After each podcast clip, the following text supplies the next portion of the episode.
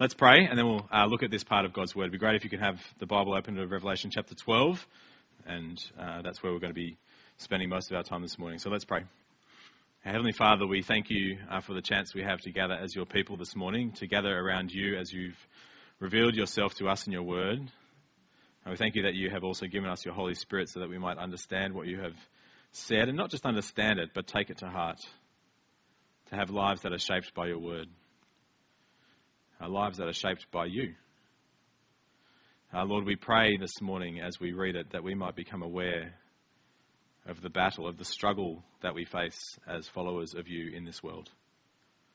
And Lord, help us to be prepared to engage in that struggle uh, with the tools that you have given us. We pray this in Jesus' name. Amen. Uh, I'm going to begin by reading you a letter as usual, Lord Emperor, I'm referring to you any issues I'm not sure of. I've never investigated Christians before, so I need your advice. When you're prosecuting Christians, what is the crime that is usually punished? Are the weakest offenders treated like the stronger? And is any pardon given to any who repent? Is the punishment attached just to the name Christian or for secret crimes? So far, Emperor, I've handled it this way. Any who were brought to me and accused of being a Christian, I've asked them directly, Are you a Christian? And if they confess, I've asked them a second and a third time with threats of punishment. If they kept to it, I ordered them for execution, for if nothing else, their unbending stubbornness deserved to be punished. Then I was sent an anonymous list of people accused of being Christians. For those who said that they were not Christians, I, I thought I should let them go, since they recited a prayer to the gods at my dictation and bowed down with incense to your statue. More than that, they cursed Christ, which genuine Christians cannot be made to do. My dear Caesar, I have to say they don't seem to be doing very much wrong. Apart from their illegal meetings, it seems they recite a creed to Christ as God they share a meal together and they vow not to commit any theft or robbery or adultery and not break their word. But the trouble is, this contagion of Christian superstition, it's spreading. Our temples have almost been deserted and the market for sacrifices has been ruined. But Lord Caesar, we can reclaim them if you are happy with my policy of setting them free without punishment when they deny Christ.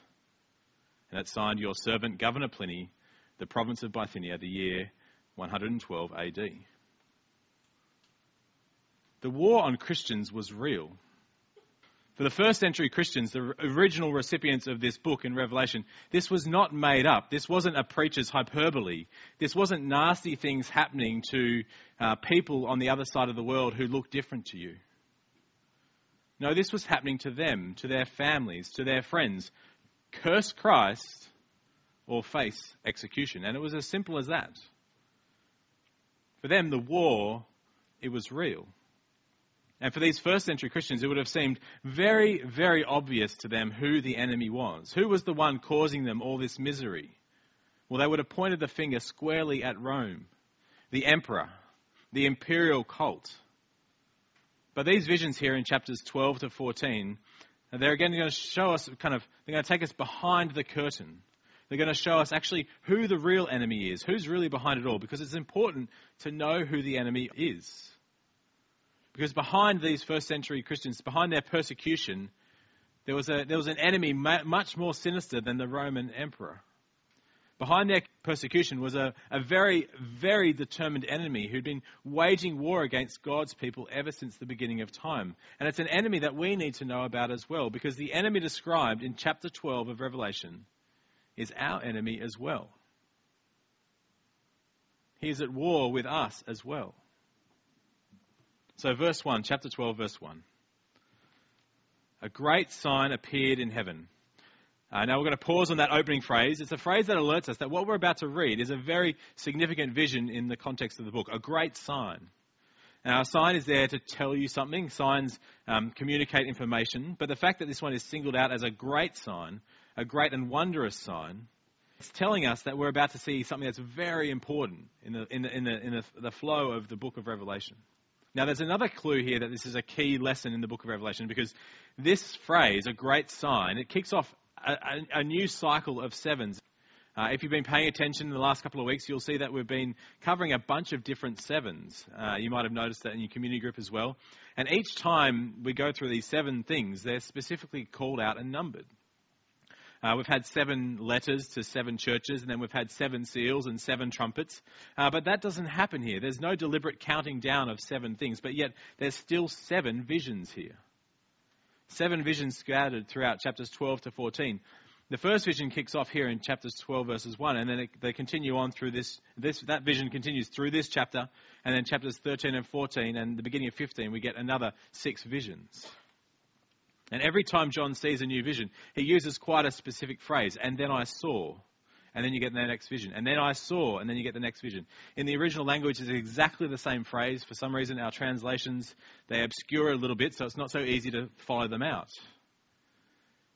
But these visions, it's not numbered off like the others were. It's not nearly as obvious. Um, and I think there's a reason why. This is a key pivot in the book of Revelation. It stands out because we're signaling that this is a key section.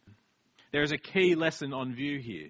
And so we're going to spend most of our time looking at chapter 12. We may dip a little bit into chapters 13 and 14, uh, but we're going to be in chapter 12 because this is the vision that makes sense of the whole battle that's going to be played out in the rest of Revelation. So, chapter 12, verse 1 A great sign appeared in heaven. A woman clothed with the sun, with, feet under, with the moon under her feet, and a crown of 12 stars on her head. She was pregnant and cried out in pain as, if, as she was about to give birth. Then another sign appeared in heaven an enormous red dragon with seven heads and ten horns and seven crowns on its heads. Its tail swept a third of the stars out of the sky and flung them to the earth. The dragon stood in front of the woman who was about to give birth so that it might devour her child the moment he was born. Now that's pretty wild. That's pretty crazy stuff. Um, but there's kind of three key figures we can see. We've got the pregnant woman, we've got the male child she's about to give birth to, and we've got this enormous red dragon. Um, and I think the fact that it says that this is a sign and a great and wondrous sign, it's inviting, I think the text invites us to think a little bit more specifically about this vision and about who these who these characters might be representing. Uh, so we'll begin with the enormous red dragon. He's clearly the most sinister. Um, who's he supposed to be? Well, it's actually pretty obvious. If you're listening during the Bible reading, it tells us in the passage, the great, verse 9, the great dragon was hurled down, that ancient snake called the devil or Satan, who leads the whole world astray. Okay, that one's pretty easy. The first one, dragon equals Satan. Uh, but we get two names here for the dragon and they're both names with meanings. Uh, the names actually tell us what he's like. Does anyone know what Andrew means? Strong and manly. Thank you. Pretty apt, right? Just like I think Andrew is an apt name for myself, given its meaning. The devil, that's a pretty apt name for Satan. The devil means a foul mouthed slanderer. That's what that name means. That's his name. That's his nature. He loves to smear people's reputations, loves to cast aspersions about you. There's nothing the devil likes more than bad mouthing God's people. The second name, Satan.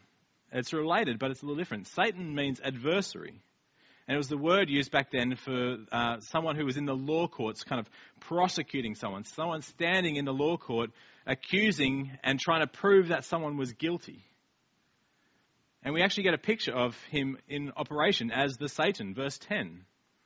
Verse 10, he is the accuser of our brothers and sisters, who accuses them before God day and night. See, that's Satan. He's there in God's courtroom. He is accusing us. He is pointing the finger. He is slandering us. Uh, he deceives us and then he accuses us before God, uh, trying to convict us uh, for being guilty. Uh, a friend of mine told me about his first week at school. Uh, he was playing in the sandpit uh, with his little mate David Hughes, and he thought that they were friends. Uh, now, my friend, uh, he was at this school, and there was one important rule. Uh, it was the big rule of the playground don't throw stones. It's pretty apt for new entrants. Don't throw stones. they were playing in the sandpit, and David Hughes, the tempter, picked up a couple of rocks, and he says to my friend, Let's have a competition. Who can throw the stone the furthest? You go first. Now, my friend, he was having such a good time, he wasn't really thinking about the school rules. He was so stoked. He had a friend on his first day of school, so he took the rock and he threw it as far as he could. And you know what happened?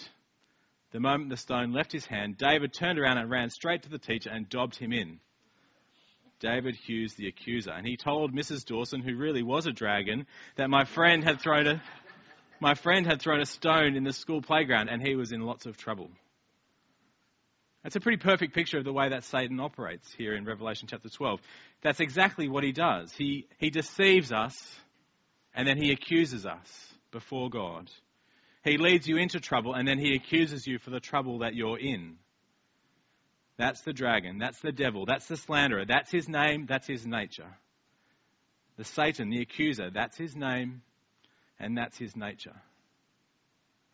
I think it's worth us pausing at the moment to think about the worldview that's on offer here in the Bible.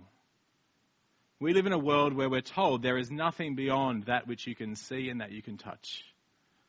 That the material world is all that exists.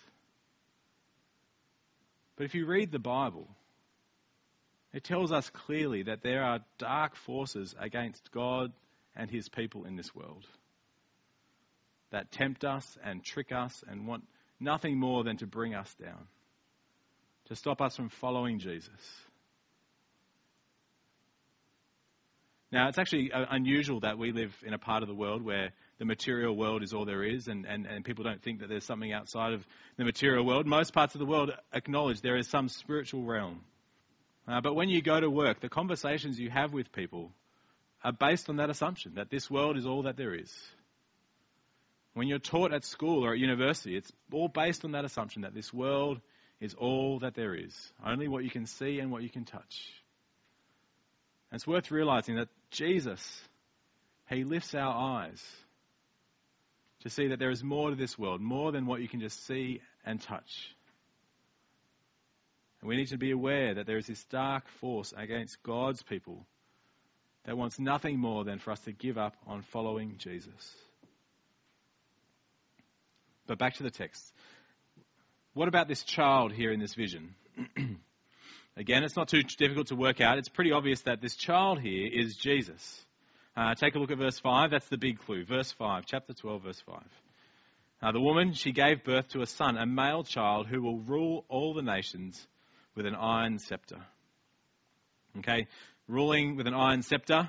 Uh, if you if you want to learn how to uh, there's, there's two ways you can work stuff out in your Bible. You can read it so much that you just you hear ruling with an iron scepter and you think, ding, I've heard that before, and you jump back to Psalm 2, where that's from.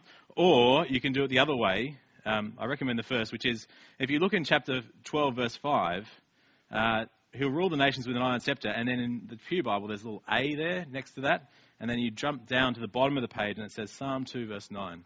So that's how you can read that. Uh, Go for option one though. Read your Bible so much you just know that Psalm 2 verse 1. Psalm 2, or Psalm 2 verse 9. Psalm 2, it is all about the Christ. It's all about God's King. It's a psalm that's already been quoted back in Revelation chapter 2, and it's a quote in reference to Jesus. So it's pretty clear here that the child equals Jesus. Uh, but what about the woman? Okay, what about the woman? Things are a little bit more subtle here. Uh, you could look at the woman in this vision and you could say she's the one who gives birth to the child, which is Jesus, um, so this is Jesus' mum, and so this must be Mary, right? Um, but when you look a little bit closer, it's probably not Mary. Uh, it's because she's wearing the sun and the moon and the crown of 12 stars. Now, that's a pretty weird little outfit, but uh, it's an echo of the dream that Joseph had. So, you know, Joseph and his amazing Technicolor dream coat, that Joseph, not Joseph, the husband of Mary. Um, it's a, it's, it, it references back to the dream that Joseph had in Genesis 37 when he dreamt uh, he had this dream that combined all of those things the sun, the moon, and 12 stars. That's a, that's a dream uh, which kind of symbolized his family, which is Israel, the people of God. And so this woman is sounding less like Mary and sounding more like Israel, the people of God. And so when we put it all together, if she is Israel and the child is Jesus and the dragon is the devil, uh, if we put it all together and roll it up, the, the vision begins to make more sense to us. Because now we can see that this vision about Satan, it's a vision about Satan, the enemy of Christ and the enemy of his people. That's what it is. It's a vision about Satan, the devil, the enemy of Christ and the enemy of his people. And so let's look at the broad outline. What actually happens in the vision? Well, in this kind of vivid language, you have Christ coming from Israel, the people of God, and, and Satan is hell bent on destroying him. And he tries to kill Jesus, but Christ is he's taken up into heaven, and, and it says kind of Satan kind of chases him up into heaven, and there's no luck for Satan there. He is kicked out of heaven, and after being kicked out of heaven, he now he's now this enraged dragon that goes after the woman, but she is protected, and so now the dragon, enraged even more, goes after her offspring. Now, take a look at verse 17, the last verse of chapter 12. Verse 17 Then the dragon was enraged at the woman and went to wage war against the rest of her offspring, those who keep God's command and hold fast to their testimony about Jesus. Now, that's the point that would have made a whole lot of sense to those first century Christians, to those for whom Revelation was first written. Remember their context?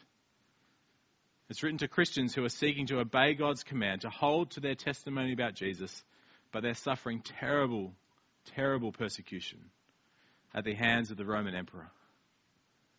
But here's the thing this vision tells them that their real enemy their real enemy isn't actually Rome. This vision tells them that their real enemy is Satan, who stands behind it all. The devil is their enemy. And it becomes even more clear in, chapters in chapter 13. Uh, here, John sees two beasts, um, each of which the dragon uses to make war against the woman's offspring. And it's pretty clear for first century Christians that they represented Rome and the Roman emperor, the Roman religion, and, and its priests forcing them to worship the emperor. Uh, but all the time, the message to the churches, to all the churches, is, is the same. Behind the trouble that you're going through, Satan stands behind it all. And the vision is to tell the churches that their struggle is not primarily against Rome. Their struggle is not primarily against the powers of this world that seek to oppress them. Their, their, their, their struggle is primarily against Satan and his dark forces in this world. You see, as the Apostle Paul put it to the Ephesians, uh, to the Ephesian church, who is one of these seven churches, uh, Paul wrote this in his letter to them in uh, Ephesians chapter 6. Paul wrote, For our struggle is not against flesh and blood but against the rulers, against the authorities, against the powers of this dark world, and against the spiritual forces of evil in the heavenly realms. That's what this section is all about. The war is real.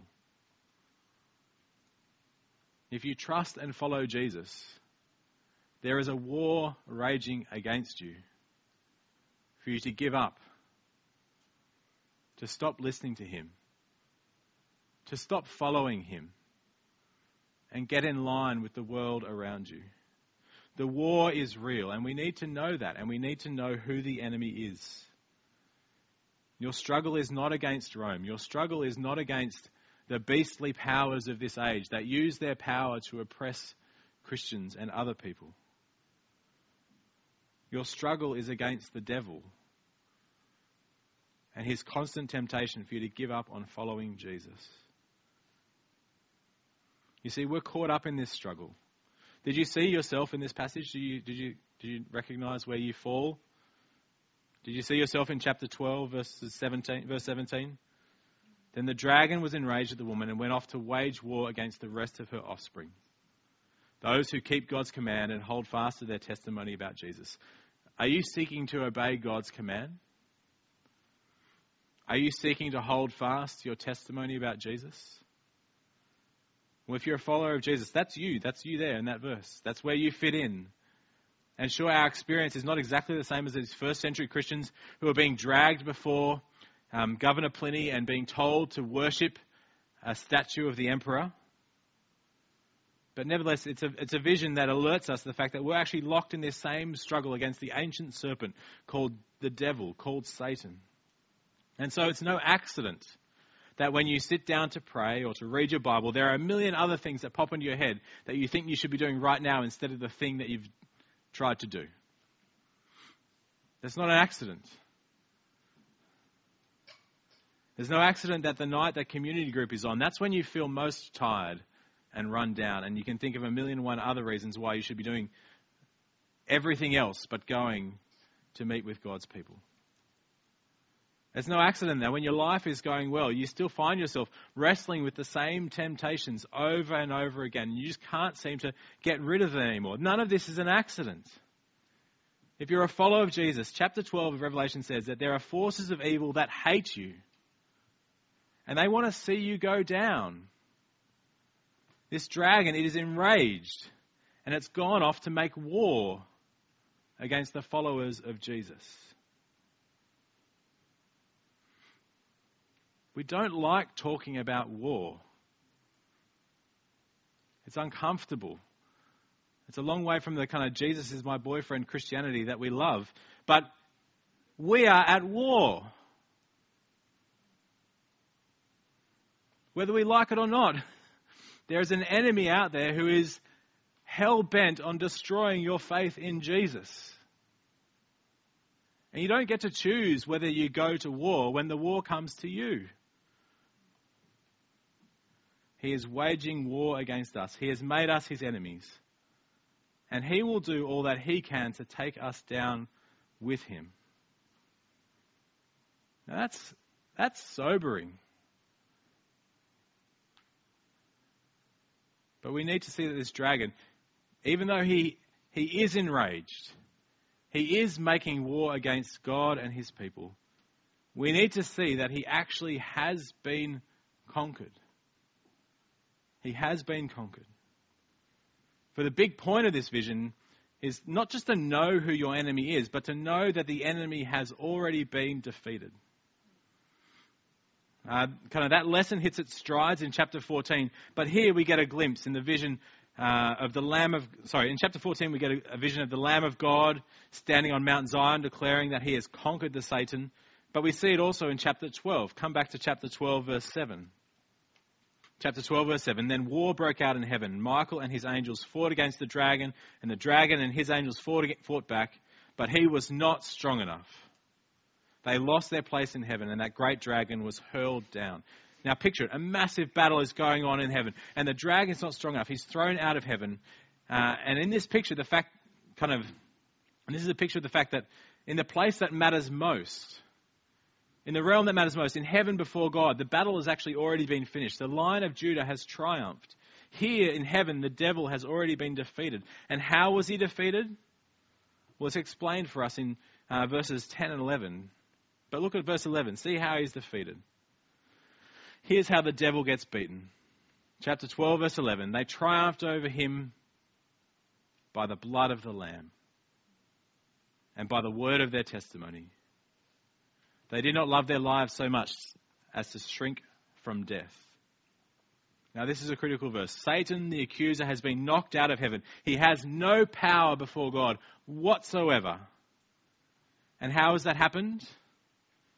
Well, happened by the blood of the Lamb and the word of their testimony. In other words, Satan has been stripped of his power. He has been ultimately defeated through the death of Jesus and by people who testified to the death of Jesus.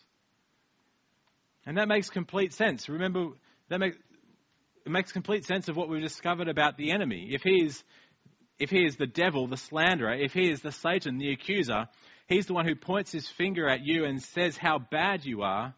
He says to you, he says to God, you can't let them in. I know Andrew Southerton. I know what he thinks about. I know what he's done. He's guilty. He can't come up here to be with you, a holy God. But the fact that Jesus is the sacrificial lamb, the fact that we saw in chapter 4 that the lion of Judah was the lamb who was slain, the fact that he stood in for us, he took our place, that he took our death, the punishment for our sins, it totally cuts the legs from under Satan. He can accuse you until he is blue in the face, but it makes no difference. Because when you trust in Jesus, your punishment has been taken. You're forgiven. You're wiped clean. The accuser has nothing to say against you anymore. And all we have to do is to stand firm in the victory that Jesus has won for us. Stand firm on the truth of the gospel, and Satan cannot get you anymore. Are you beginning to see why this chapter is a great and wondrous sign? Are you beginning to see how this is so crucial in the context of the whole book of Revelation? Are you beginning to see that this is a vision about Jesus and reveals what's so important about knowing Jesus? You see, John, he's writing to first century Christians who are being heavily persecuted by Rome for following Jesus. They're persecuted in a way that's trying to make them disloyal to Jesus. But God is showing them their real enemy. It's not Rome, and it's Satan. And the enemy has no other desire than to get them to stop following Jesus. And so this vision is good news for them. Despite the pressure of Rome, their enemy has been defeated, defeated through the blood of the Lamb which means that the worst thing you could do, the absolute worst, would be to not stay loyal to the Lamb. Not stay loyal to Jesus, who is already victorious. And so the thing that we must do is hold firm to our testimony of the Lamb, our testimony of Jesus, our faith in Jesus. Because that is what has defeated Satan. And even though Satan is ultimately defeated, it doesn't mean that he's not dangerous. It doesn't mean that he's not trying to inflict harm on Christians. Verse 12, it says, He is filled with fury because he knows that his time is short. But in this short time, there is still that war raging. Not to achieve victory because he's already been defeated, but it's a war raging as he, as he tries to lure and entice and scare us away from the winning side, as Satan throws everything he can at the offspring of the woman so as to drive a wedge between them and the Lamb. And so here in Revelation, John is calling the churches to arms. He says, Guys, you know there is a war going on. Know your enemy. Know he has been defeated. Stand firm do not love your lives or this world so much as to shrink from your testimony. It's a great word for the seven churches of Asia, and it's a great word for us as well. Open your eyes to the war. Know your enemy. Know especially that he has been defeated. So hold fast to Jesus. But you might be thinking, really? Is that really what's going on in our world? Is that, I mean, first century, they were all so superstitious and stuff. Is there, are you really trying to tell me there is a war going on? It's a bit dramatic, it's a bit over the top. But I want to be honest with you. This is not some preacher's trick. This is not some rhetorical flourish I came up with this week, some hyperbole to get your attention, to send a shiver down your spine as John receives this vision, as he gets a glimpse behind the curtain, as he sees ultimate reality, this is what he sees. If you're a follower of Jesus, there are evil forces in this world that are at war with you. Enraged that they have been defeated, filled with fury because their time is short, and they're hell bent on taking as many people down with them as possible. But the fact is that every time you hold firm to Jesus. Every time you share the good news with Jesus and someone comes to put their faith in Jesus, that is another victory. The fact is that when you're telling people about Jesus, when you're sharing your faith, when you continue to obey God's word, when you continue to hold fast your testimony about Jesus, you are caught up in that spiritual battle. You are taking on the devil. And the good thing is, that's a weapon that works. Now, there's some people who they, they, they see stuff like this, like chapter 12, and they get all excited. And they start talking about kind of devils having footholds and kind of people exorcising things, and there's special prayers that you can pray that defeat certain certain devils. And if you hold your Bible a certain way and kind of stand this way to the wind, then kind of the, the, the devil can't get you. That's that's that's rubbish. What John says is hold your testimony about Jesus. Obey God's commands. That is what defeats Satan. There is no special trick to learn, but to keep trusting and following Jesus. Uh, back in the year 110 AD, about 20 uh, years after these words were written, about the same time as that first letter that I read, uh, there was a Christian called Justin, and he wrote these words No one makes us afraid.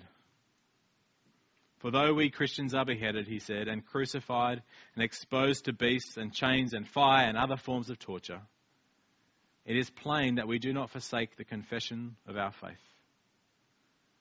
But the more things like this happen to us, he says, so much more there are many others who become believers through the name of Jesus. Just as when you cut away the parts of a vine that have borne fruit, it bursts into flowers.